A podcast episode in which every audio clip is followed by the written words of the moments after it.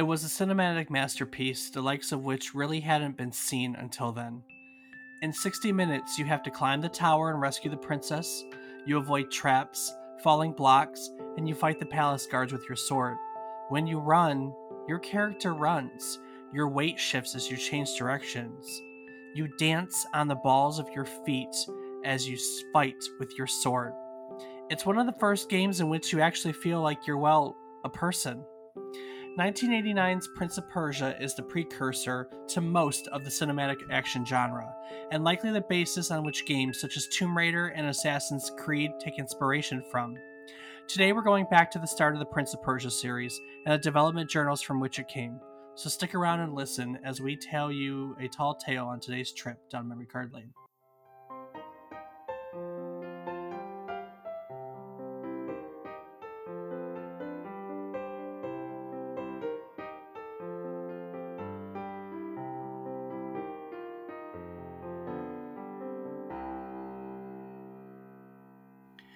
Good morning, good afternoon, and good evening. I hope these words find you well.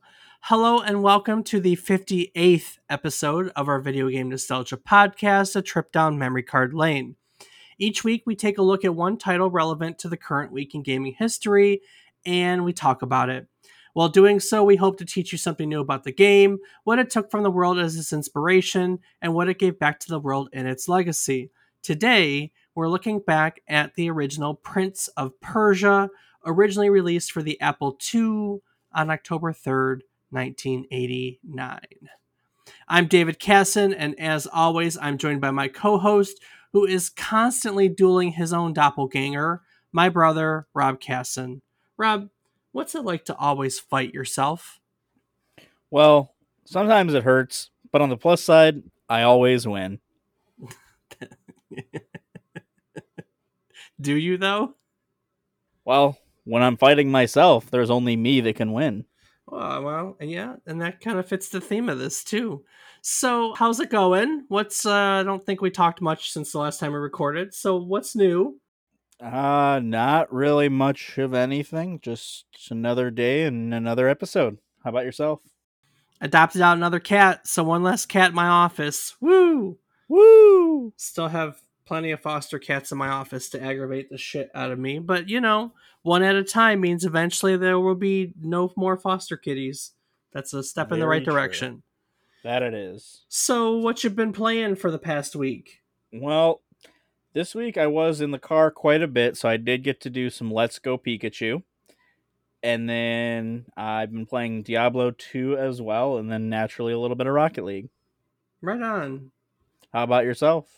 I've played Rocket League and Diablo, and I can't recall playing anything else aside from, you know, the stupid little idle games I play on my phone when I've got nothing to do. Yeah, I think that's it. I don't think I've started any other big games. I feel like I had like I got this nagging feeling like I did and I'm missing something right now, but I'm like playing through the past week and like nothing. I haven't had time to play games. There's nothing. It's been Rocket League, it's been Diablo, and that's it. It's called a day. But let's not call it a day per se because we got a podcast to record. You know what I mean? yeah, uh, that we do, Dave. Let's get at it. Oh, God. It's so bad. I'm so bad. Today, we're looking at Prince of Persia, the original Prince of Persia. Have you ever played any of the Prince of Persia games? I recall one. I want to say it was for the GameCube that I played. Um, although I didn't own it, so I didn't really play through it all the way. I have seen playthrough of the original, including the video that you had sent me prior to recording, so I am familiar at least with the original gameplay. Yeah, but other than that, not a whole lot of knowledge from myself on this one. Well, the GameCube version probably would have been the remake in 2003 because GameCube was 2001. So 2003, they rebooted the series as Prince of Persia: Sands of Time. It had this really cool rewind feature, if you recall. Yep that that's absolutely the one. Yeah, so that would have been that would have been when they rebooted it. That's that's the second incarnation of the Prince of Persia, which we'll talk about very briefly. But today we're here to talk about the first incarnation of the Prince of Persia. Well, it's called the Prince of Persia. So, Woo. I know. Prince of Persia was created by Jordan Mechner. Jordan Mechner is an American video game designer, author, screenwriter, and filmmaker who was born on June 4th, 1964. Now, Jordan Mechner grew up in New York and is said to have earned the money to buy his first computer, uh, you know, doing odds and ends, selling mad type magazines that he would, ins- you know, illustrate and um, write himself. You know, he, you know, like every kid, he had a perfectly normal childhood. and then he went off to Yale University. You know, perfectly normal childhood. I guess that's kind of an adulthood at that point, right? A little bit, yeah. So, while attending college courses at Yale, Mechner developed and programmed his first few games that he submitted to be published. Neither of which was successful, neither of which even really saw the light of day, neither of them were published. The first of which was a game called Asteroid Blasters. Asteroid Blasters was a asteroid clone, and the other was a game called Death Bounce. That one sounds pretty cool actually. Yeah, it does. So Mechner was a writer, author, as we said, screenwriter, all this above, and, and he was an avid journalist. He actually kept notebooks and he wrote down everything. And one of the really cool things about Jordan Mechner is he's really open about his progress as a game developer. So, for instance, about the 30 year anniversary of this game, he published all of his journals. You can actually buy them as these really cool coffee table hardcover books that have his old sketches, his old journals, and his handwriting. Like you can literally go back and watch all his, you know, read all his journaling from the er, the, the early 19 and late 1980s. And so you kind of get an idea of what he was going through, the problems he was facing, and and honestly the the roller coaster, the ups and downs. You know, we don't we don't often get to see such a, a candid view of development process. I guess more so now than before because now you have a lot of dev blogs and people record and they stream and they like to do YouTube videos because that's you know social media is part of it. But back then we didn't have a lot of that stuff. You, you get what I'm saying? Yeah. So Mechner's journals are a really rare opportunity to kind of see a little bit of what's going on.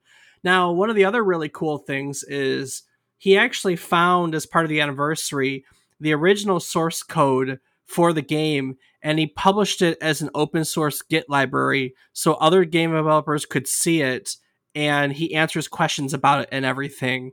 Now this was written for the apple iie and it was written uh, it, it was written in an assembly language. So it's not we've talked a little bit about assembly languages before. They're direct inputs to the computer. They're not like go left, go right. Like you had to actually know what you're doing. It's it's like a language you have to translate. It's a little different than modern languages that are more like you tell it what to do. You know, if you want to draw a square, you write draw square. Back with an assembly language, you actually had to tell it to draw every single pixel. And you had to know what memory to access to draw every single pixel was a you were directly connected to the computer and things are a little bit different now. Is that is that fair? You know a little bit about assembly languages. Yeah, no, that's that's definitely fair to say that. Okay, so um, I, I, you know, I, I don't do assembly languages. I mean, I, you know, I first learned on BASIC, which is more akin to modern languages, and have since learned, you know, C and C sharp and C plus and all the derivatives of that kind of stuff. And so assembly languages just, you know, machine languages just aren't my thing.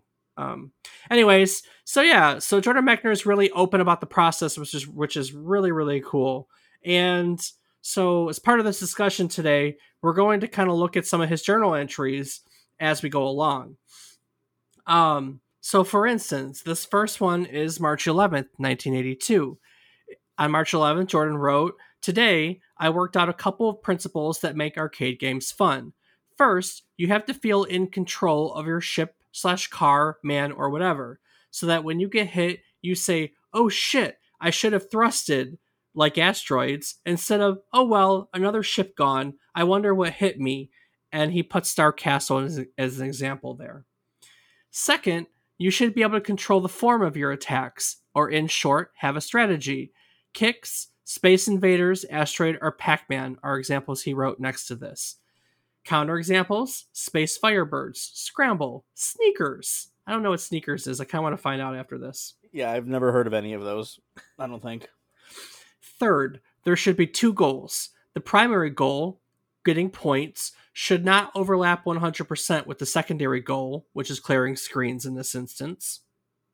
In Pac Man, for example, you can go for the monsters, or points, or the dots, which is clearing the screen.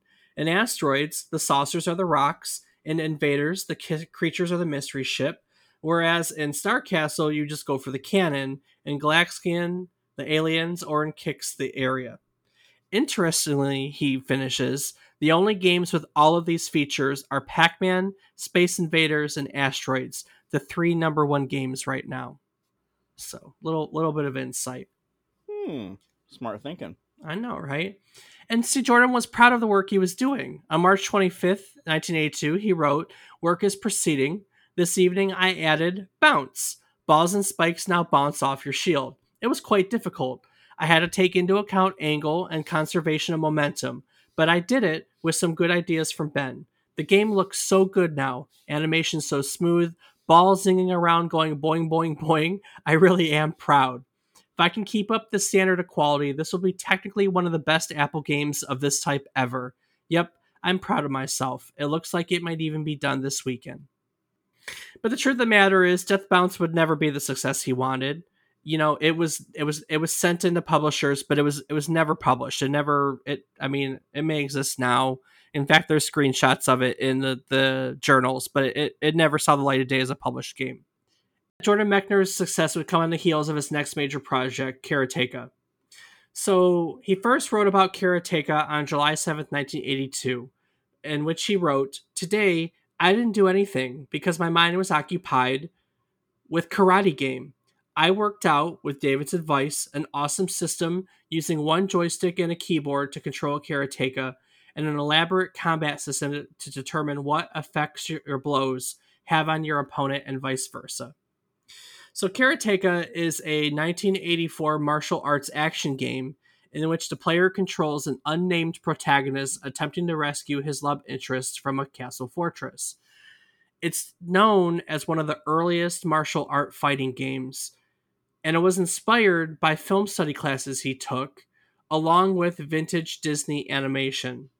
So, Jordan Mechner used a Super 8 video camera to film footage of his friends, family members, and karate instructor, and then he used a process called rotoscoping to turn it into an animation that was found in his video game. So, rotoscoping is an animation technique in which animators trace over motion picture footage frame by frame to produce realistic action. Rob, do you know, have you ever used rotoscoping or are you familiar with rotoscoping? Mm, can't say that I am myself. No, I mean, I, it sounds familiar, but I, I don't think so. So, rotoscoping was used very much in early Disney animation. So, take Snow White and the Seven Dwarfs, for instance. They filmed live actors and then took the film and they sketched over it onto the animation frames to make the animation. And this is essentially what rotoscoping is one of the most famous effects in cinematic history, the glowing lightsaber effect in the original Star Wars trilogy, is also rotoscoping.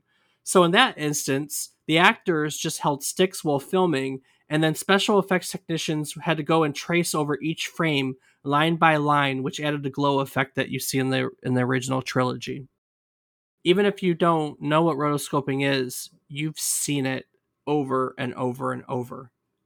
In the case of Karateka, Mechner didn't consider the game as a fighting game. Rather, he saw it as a story based game where the gameplay mechanic was fighting.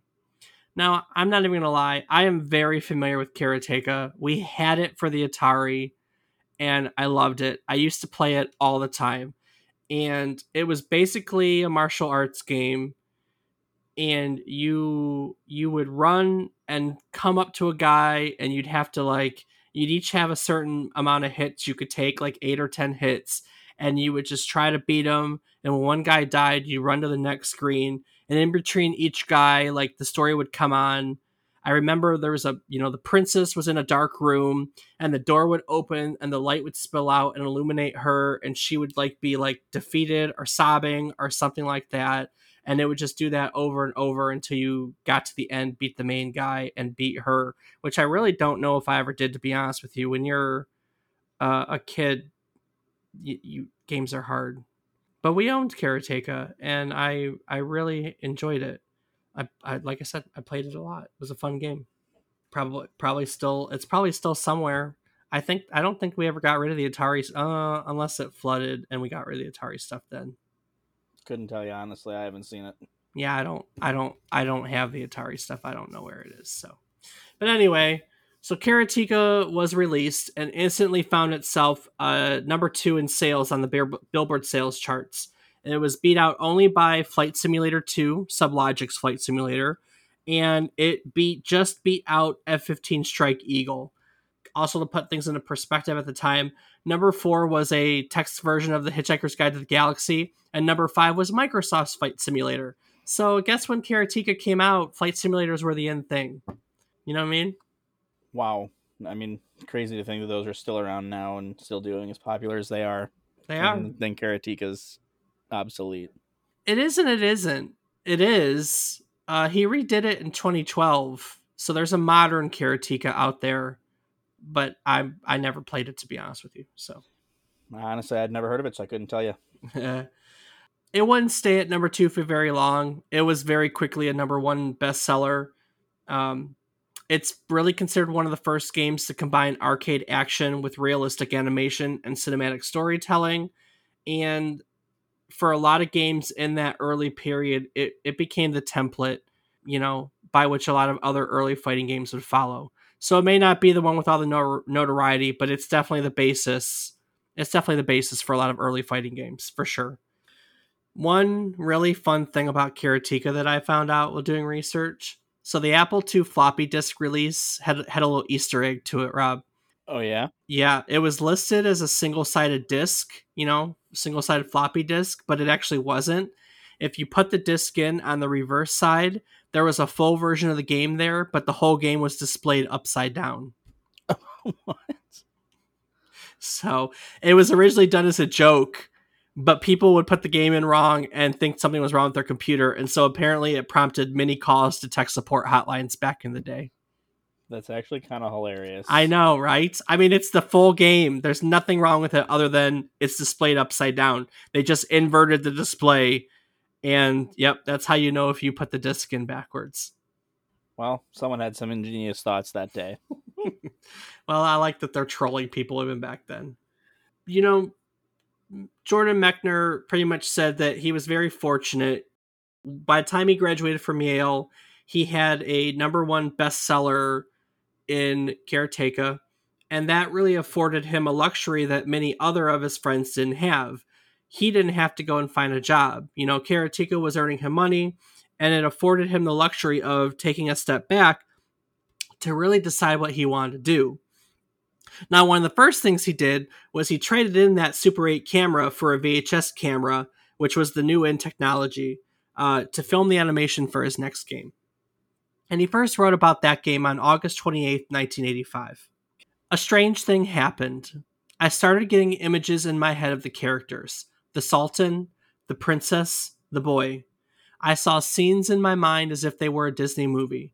So I wrote up a scenario, churned it out in an hour. It came out pretty well, I think. It's just similar enough to Karateka, but more plausible, more intricate, and most important, more humorous. And it was a few months later, on October 20th, 1985, that he wrote in his journal I videotaped David, his brother, running and jumping in the Reader's Digest parking lot. It'll do for a start. And everything from there is a whirlwind. A few months later, he was moving to California to be closer to Silicon uh, Valley and the filmmaking world.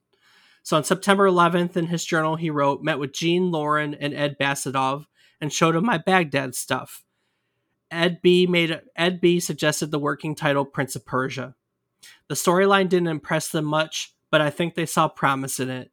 I really it doesn't really matter a whole lot what they think. I'm the one that has to do it, but it sure as hell wouldn't hurt to have them enthusiastic.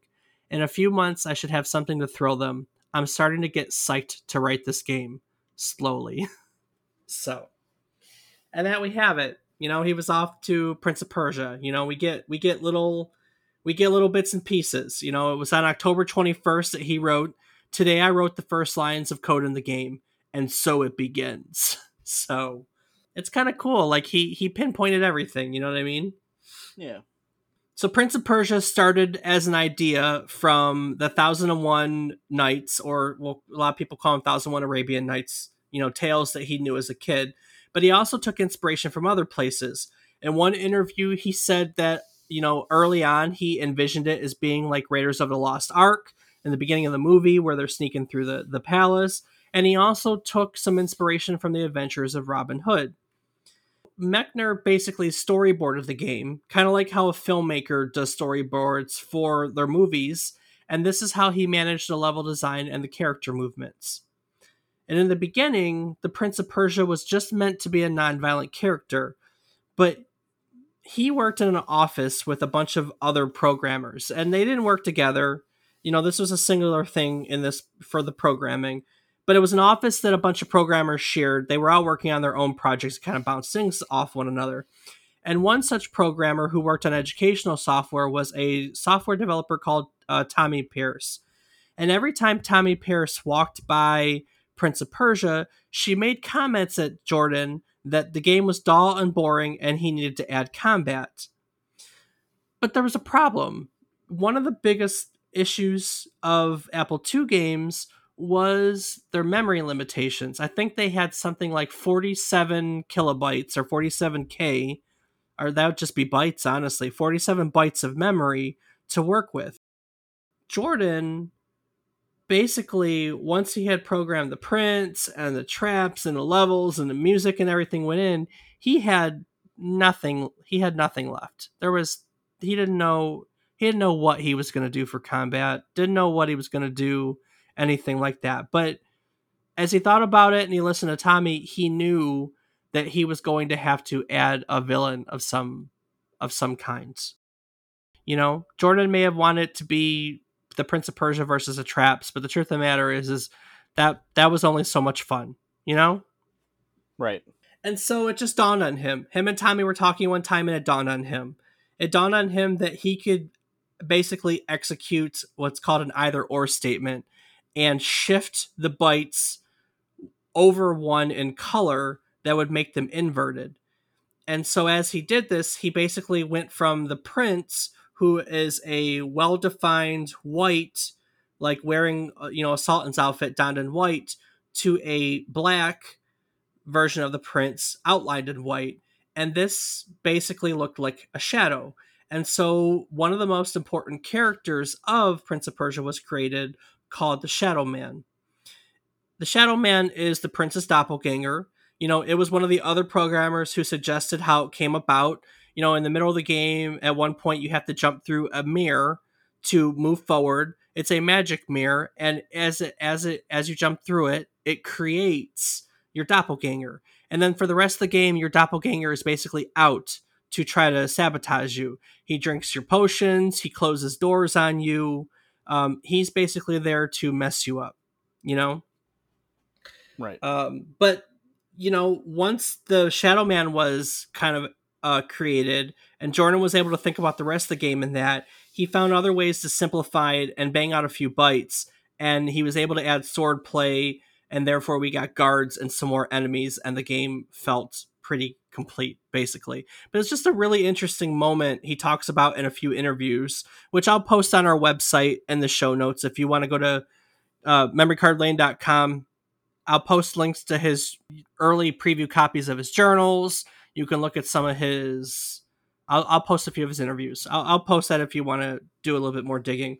But um, it's really fascinating how he talks about the process how it just kind of came like that and and that that was it it came to him and the game came together and then here we are suddenly it's october 3rd 1989 and prince of persia gets released to the world you know absolutely so rob i know you said you didn't play this this is a little further back and harder to find but i did send you a complete walkthrough of the game yep and so you had an opportunity to sit and watch someone else play the game Sure did.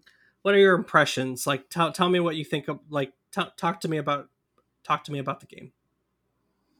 Well, it seems to be a platformer. That's plain and simple. you have a little bit of combat in the game, obviously, with the swords, and it looks like you can, I guess, parry or just block. But for the most part, it's just platforming and getting through all of your jumps and jumping over things and not getting hit. And then after you clear these levels, then you eventually get to the end and become Prince. That's true. It's a platformer. But one of the things that makes Prince of Persia so special is one thing that Mechner was really proud of, and it, it's a the the rotoscoping. You know, he basically filmed his brother, and then they digitized it. They, they basically he shot he took the frames apart one by one. He shot them on 35 millimeter film.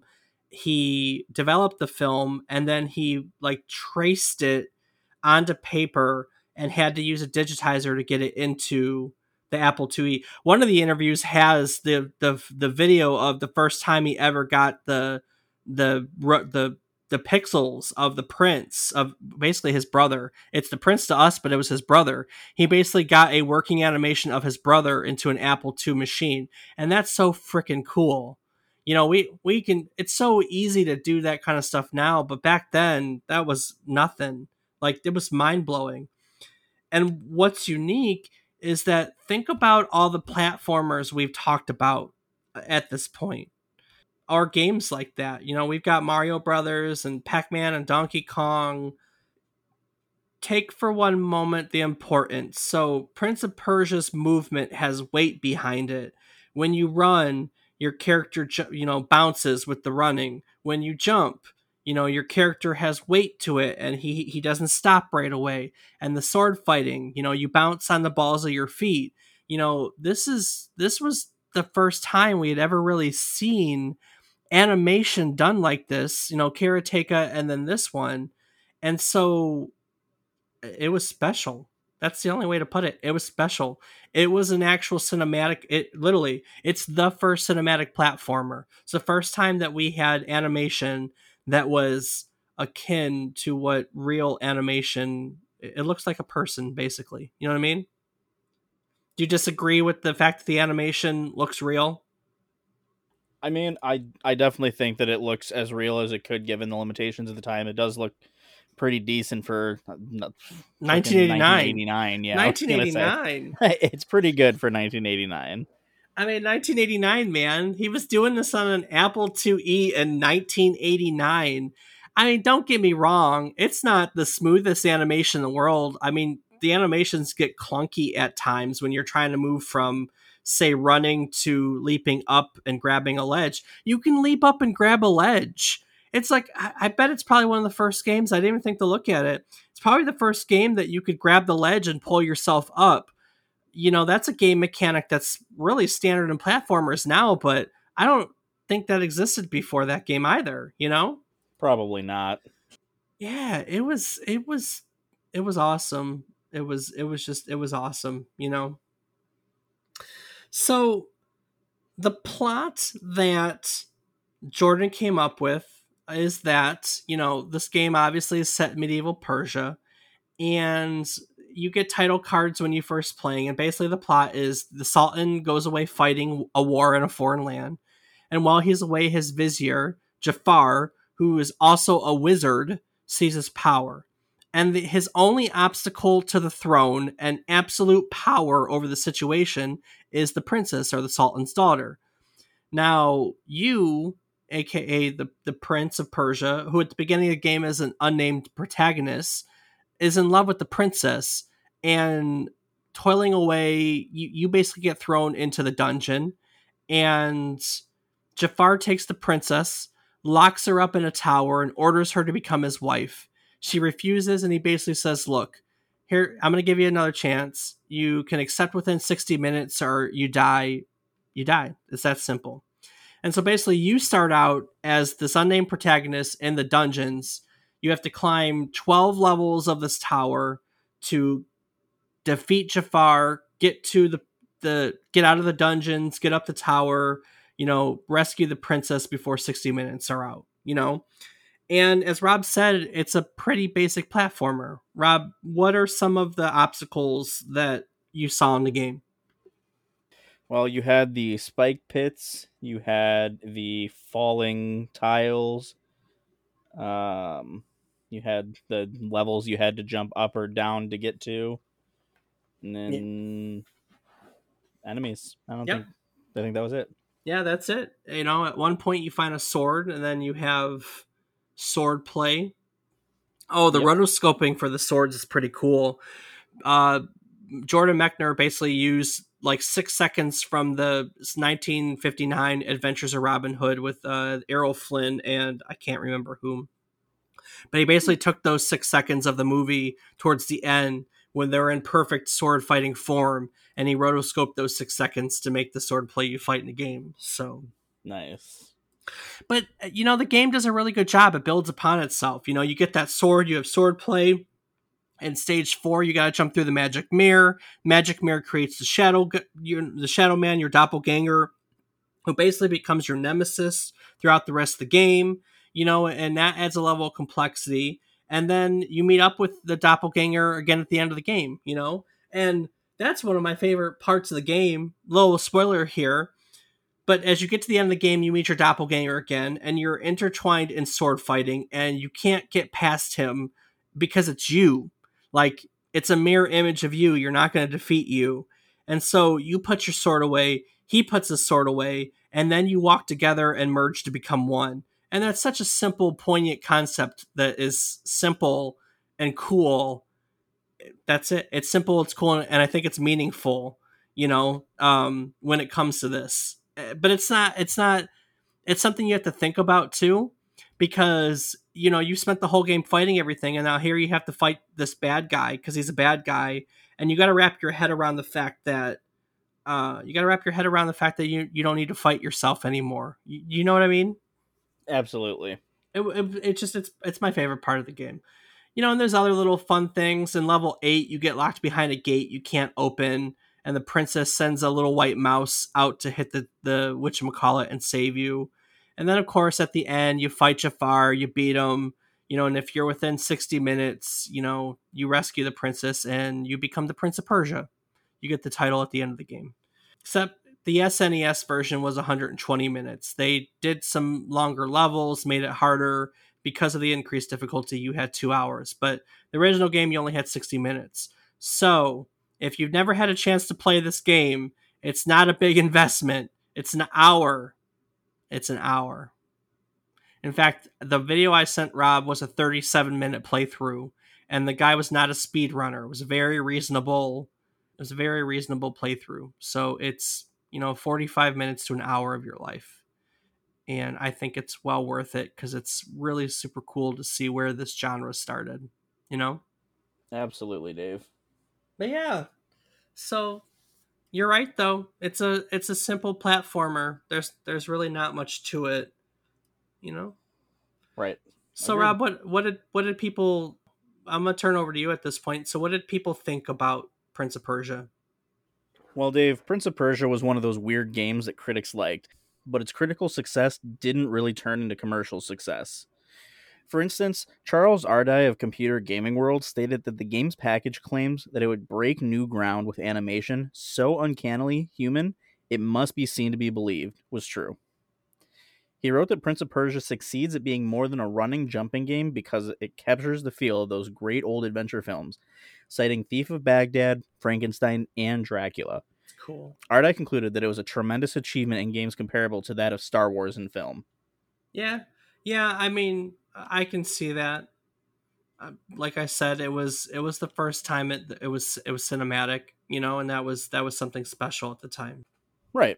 Well, in 1991, the game was ranked the 12th best Amiga game of all time by Amiga Power. In 92, the New York Times described the Macintosh version as having brilliant graphics and excellent sound. Sure, you could do all this years ago on a Commodore 64 or Atari 400, but those games never looked or sounded like this. But initially, it only sold 7,000 units each on the Apple II and IBM PC when it was originally released. It wasn't until later in the year when it was released in Europe and Japan that it really started to take off. After that, it was pretty much ported to everything. And by the time the sequel was made in 93, it exceeded 2 million copies sold worldwide. Yeah, it's really funny if you go back and you well, I mean, interviews, I'll post them on the website. If you go back in the interviews, you know, Jordan talks about this how the problem was that this was the tail end of the Apple II lifespan. He was worried as he was working on it that he was going to miss that window. And he did. For all purposes, he did. That's why it sold so poorly. Because by the time it came out, people had already moved on to home consoles. You know, this was 89. Home consoles and other types of computers.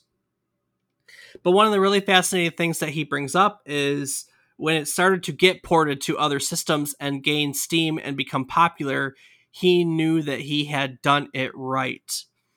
Because one of the most important things with how he designed a game was he had to design it with limitations. You know, the Apple II was very limited in its memory. We talked about that. And so he had to be very specific when how, how he made it. And the other machines didn't have those memory limitations. And the game was popular. You, you know what I mean? Like it, he didn't need to take all those extra memory or graphics or anything like that. Like the, his his core game design was great, and that translated to a good game no matter where that game was taken to. If that makes sense. I think so, Dave. And it was good. I mean, like it did look better. You know, every version got better graphics. You know, they improved it. It looks good on the NES. It looks better on the SNES you know there are uh, you know I, i'm pretty sure i sent you not the the apple ii version but the ibm pc version which is slightly looks a little bit nicer too. So yeah i mean it it it, it did a good job. And like it said it sold it sold 2 million copies worldwide. So uh it did really well which for its time period 2 million copies is is nutso. Yeah that's pretty good. So let's talk about let's talk about what prince of persia became. You know, and I'm going to start that by talking about Jordan Mechner himself. After Prince of Persia, there was a sequel. In 1993, Prince of Persia 2, I can't remember its name right now. Sorry, guys. Someone's going to scream it. Excuse me. Someone's going to scream at me online for that. Prince of Persia 2 would come out. While he was working on the sequel, he also went to film school in New York and he earned a certificate in film. After Prince of Persia 2 came out, Mechner founded Smoking Car Productions. Smoking Car Productions would go on to, along with Mechner, to develop a CD-ROM adventure game called The Last Express, which honestly we'll have to do an episode on that because it's still one of the pinnacles of the adventure genre at its time. And then that kind of takes us to where we started the episode so far. In 2001, Mechner would get together with Ubisoft to reboot the franchise, and in 2003, Prince of Persia: The Sands of Time was released, and Mechner worked as a game designer, writer, and creative consultant on that game. And that would be the one that you are familiar with, Rob. And I actually also own it. I think I actually think I own it on GameCube. I own hmm. it on something. I may own it on Xbox. I don't know. They were good games. Now, the Prince of Persia game hasn't stopped since then. You know, there have been four more Prince of Persia sequels. There have been multiple spin offs. Mechner hasn't been involved with the Ubisoft line past the first one, but I mean, the series has kept going. Um, and then come we come to 2010. In 2010, Jordan Mechner became the first video game creator to successfully adapt his own work as a feature film screenwriter when Disney decided to create the Prince of Persia Sands of Time film, which was a Jerry Bruckheimer film starring uh, Jakey Gyllenhaal. Do you, do you remember the Prince of Persia movie at all? Uh, I can't say that I ever watched it. I remember it coming out. I just never got around to watching it. Uh, it was a good, it was a good film, and it was successful too. When it came out, it was the highest-grossing video game film adaptation of all time, and it held that for six years. Do you know what video game adaptation knocked it off its pedestal? Mm. Actually, hmm. you can probably name a modern modern one that knocked it off its pedestal. We talked about it last week. Nope, I don't know what we talked about last week. Pokemon. I I, I don't remember Pokemon. When did we talk about that? Det- Shit. Oh, that one was too easy, Dave. But I don't Yeah. know what was the one that knocked it off at first. The WoW, the World of Warcraft movie. That was, there was a movie for that. Yeah, there was a WoW movie. It was a big deal in 2016. I clearly was under a rock. That's all right. So yeah, so 2016 WoW beat it. Now there's been other movies, video game adaptations that have have uh, put more in the bank. Angry Birds the movie put more in the bank. Rampage the movie with the, the Rock, which had nothing to do with the game, put more in the bank. And of course, uh, Detective Pikachu, uh, which we talked about last week, put more in the bank. So now it's like the fifth or sixth highest grossing video game adaptation of all time. But at the time, it was the one. Still pretty impressive. Yep. So the last thing we kind of talked about really briefly that Mechner's done in the gaming industry was uh, in 2012 he remade Karateka. It's a little indie project. I think it was a, like a Xbox Live Studio, like an indie, like you know uh, Xbox Live Arcade title. Or it was it was something like that um, at the time. Yeah, he did in 2012. And otherwise, he's been continuing his work as an author, screenwriter, and filmmaker. And like we talked about, he you know publishes journals he interviews all the time. I think the fact that he published the actual source code for Prince of Persia and he takes the time to answer questions about it is one of the coolest things ever. So, Heck yeah. but Prince of Persia, from the legacy standpoint, was super important. You know, it it laid the groundwork for all the early titles in that genre that we haven't really talked about, like Another World and Flashback, Tomb Raider, uh, which is like your resurgence of the action adventure genre, cites it as its influence. And then, honestly, one of the more interesting things that we've never really talked about because we haven't done an, an episode on this yet, but we're going to like it because it's one of our favorite series, is Assassin's Creed. Oh, nice. So, Assassin's Creed started out as an idea for a sequel to The Prince of Persia Sands of Time. So, basically, they wanted to create a sequel, but they wanted to turn it into an open world game while also emphasizing the prince less as the main character. And so, they did some research on like secret societies and stuff, and they found their way on the assassins. And in fact initially the project was called assassins or no prince of persia colon assassins. And then at one point they realized that it wasn't going to work as a prince of persia game and they turned it into the original assassin's creed and the rest is history. Nice. yeah. Well uh, we'll dig more into that when we do an assassin's creed episode. That's you know that's that's that so it's an important game. It's not very well known i don't think. I i, I don't think it's a huge franchise anymore but i think it's a, an important one and i'm glad that they're still making games in it. In fact you know it's been 32 years since the original was released. It's been 18 years since sands of time was, was reinvented for modern audiences and we were supposed to get a remake of the sands of time in 2021 march of 2021 in fact. But earlier this year, they basically said, hey, we need more time to finish this game because we know how important it is to our fans. And they have yet to say anything about it. So it may be delayed indefinitely. We may get it again. We may get it in 2022. But there is another Sands of Time, like another reboot in the works right now at Ubisoft. So there you go. Interesting. But yeah, that's Prince of Persia. It's really fascinating. I I you don't think about the importance of things sometime and to to take a step back and look at I mean the animation is just so amazing for 1989. It just it, the character has weight. Like when he runs, he's got weight to him. When he jumps, he's got weight to him. That is so different from every other game that plays at the time. It's it's awesome, honestly. I would highly recommend at least watching a playthrough to just to kind of see and just just take a step back and go, this was 32 years ago. This was 32 years ago. This man was working magic, programming magic 32 years ago. That's pretty awesome. Know what I mean? Sure thing, Dave. All right, what do you got? You got anything to add to the Prince of Persia story? Anything that you may have? I sent you some stuff, or I, I sent you the video.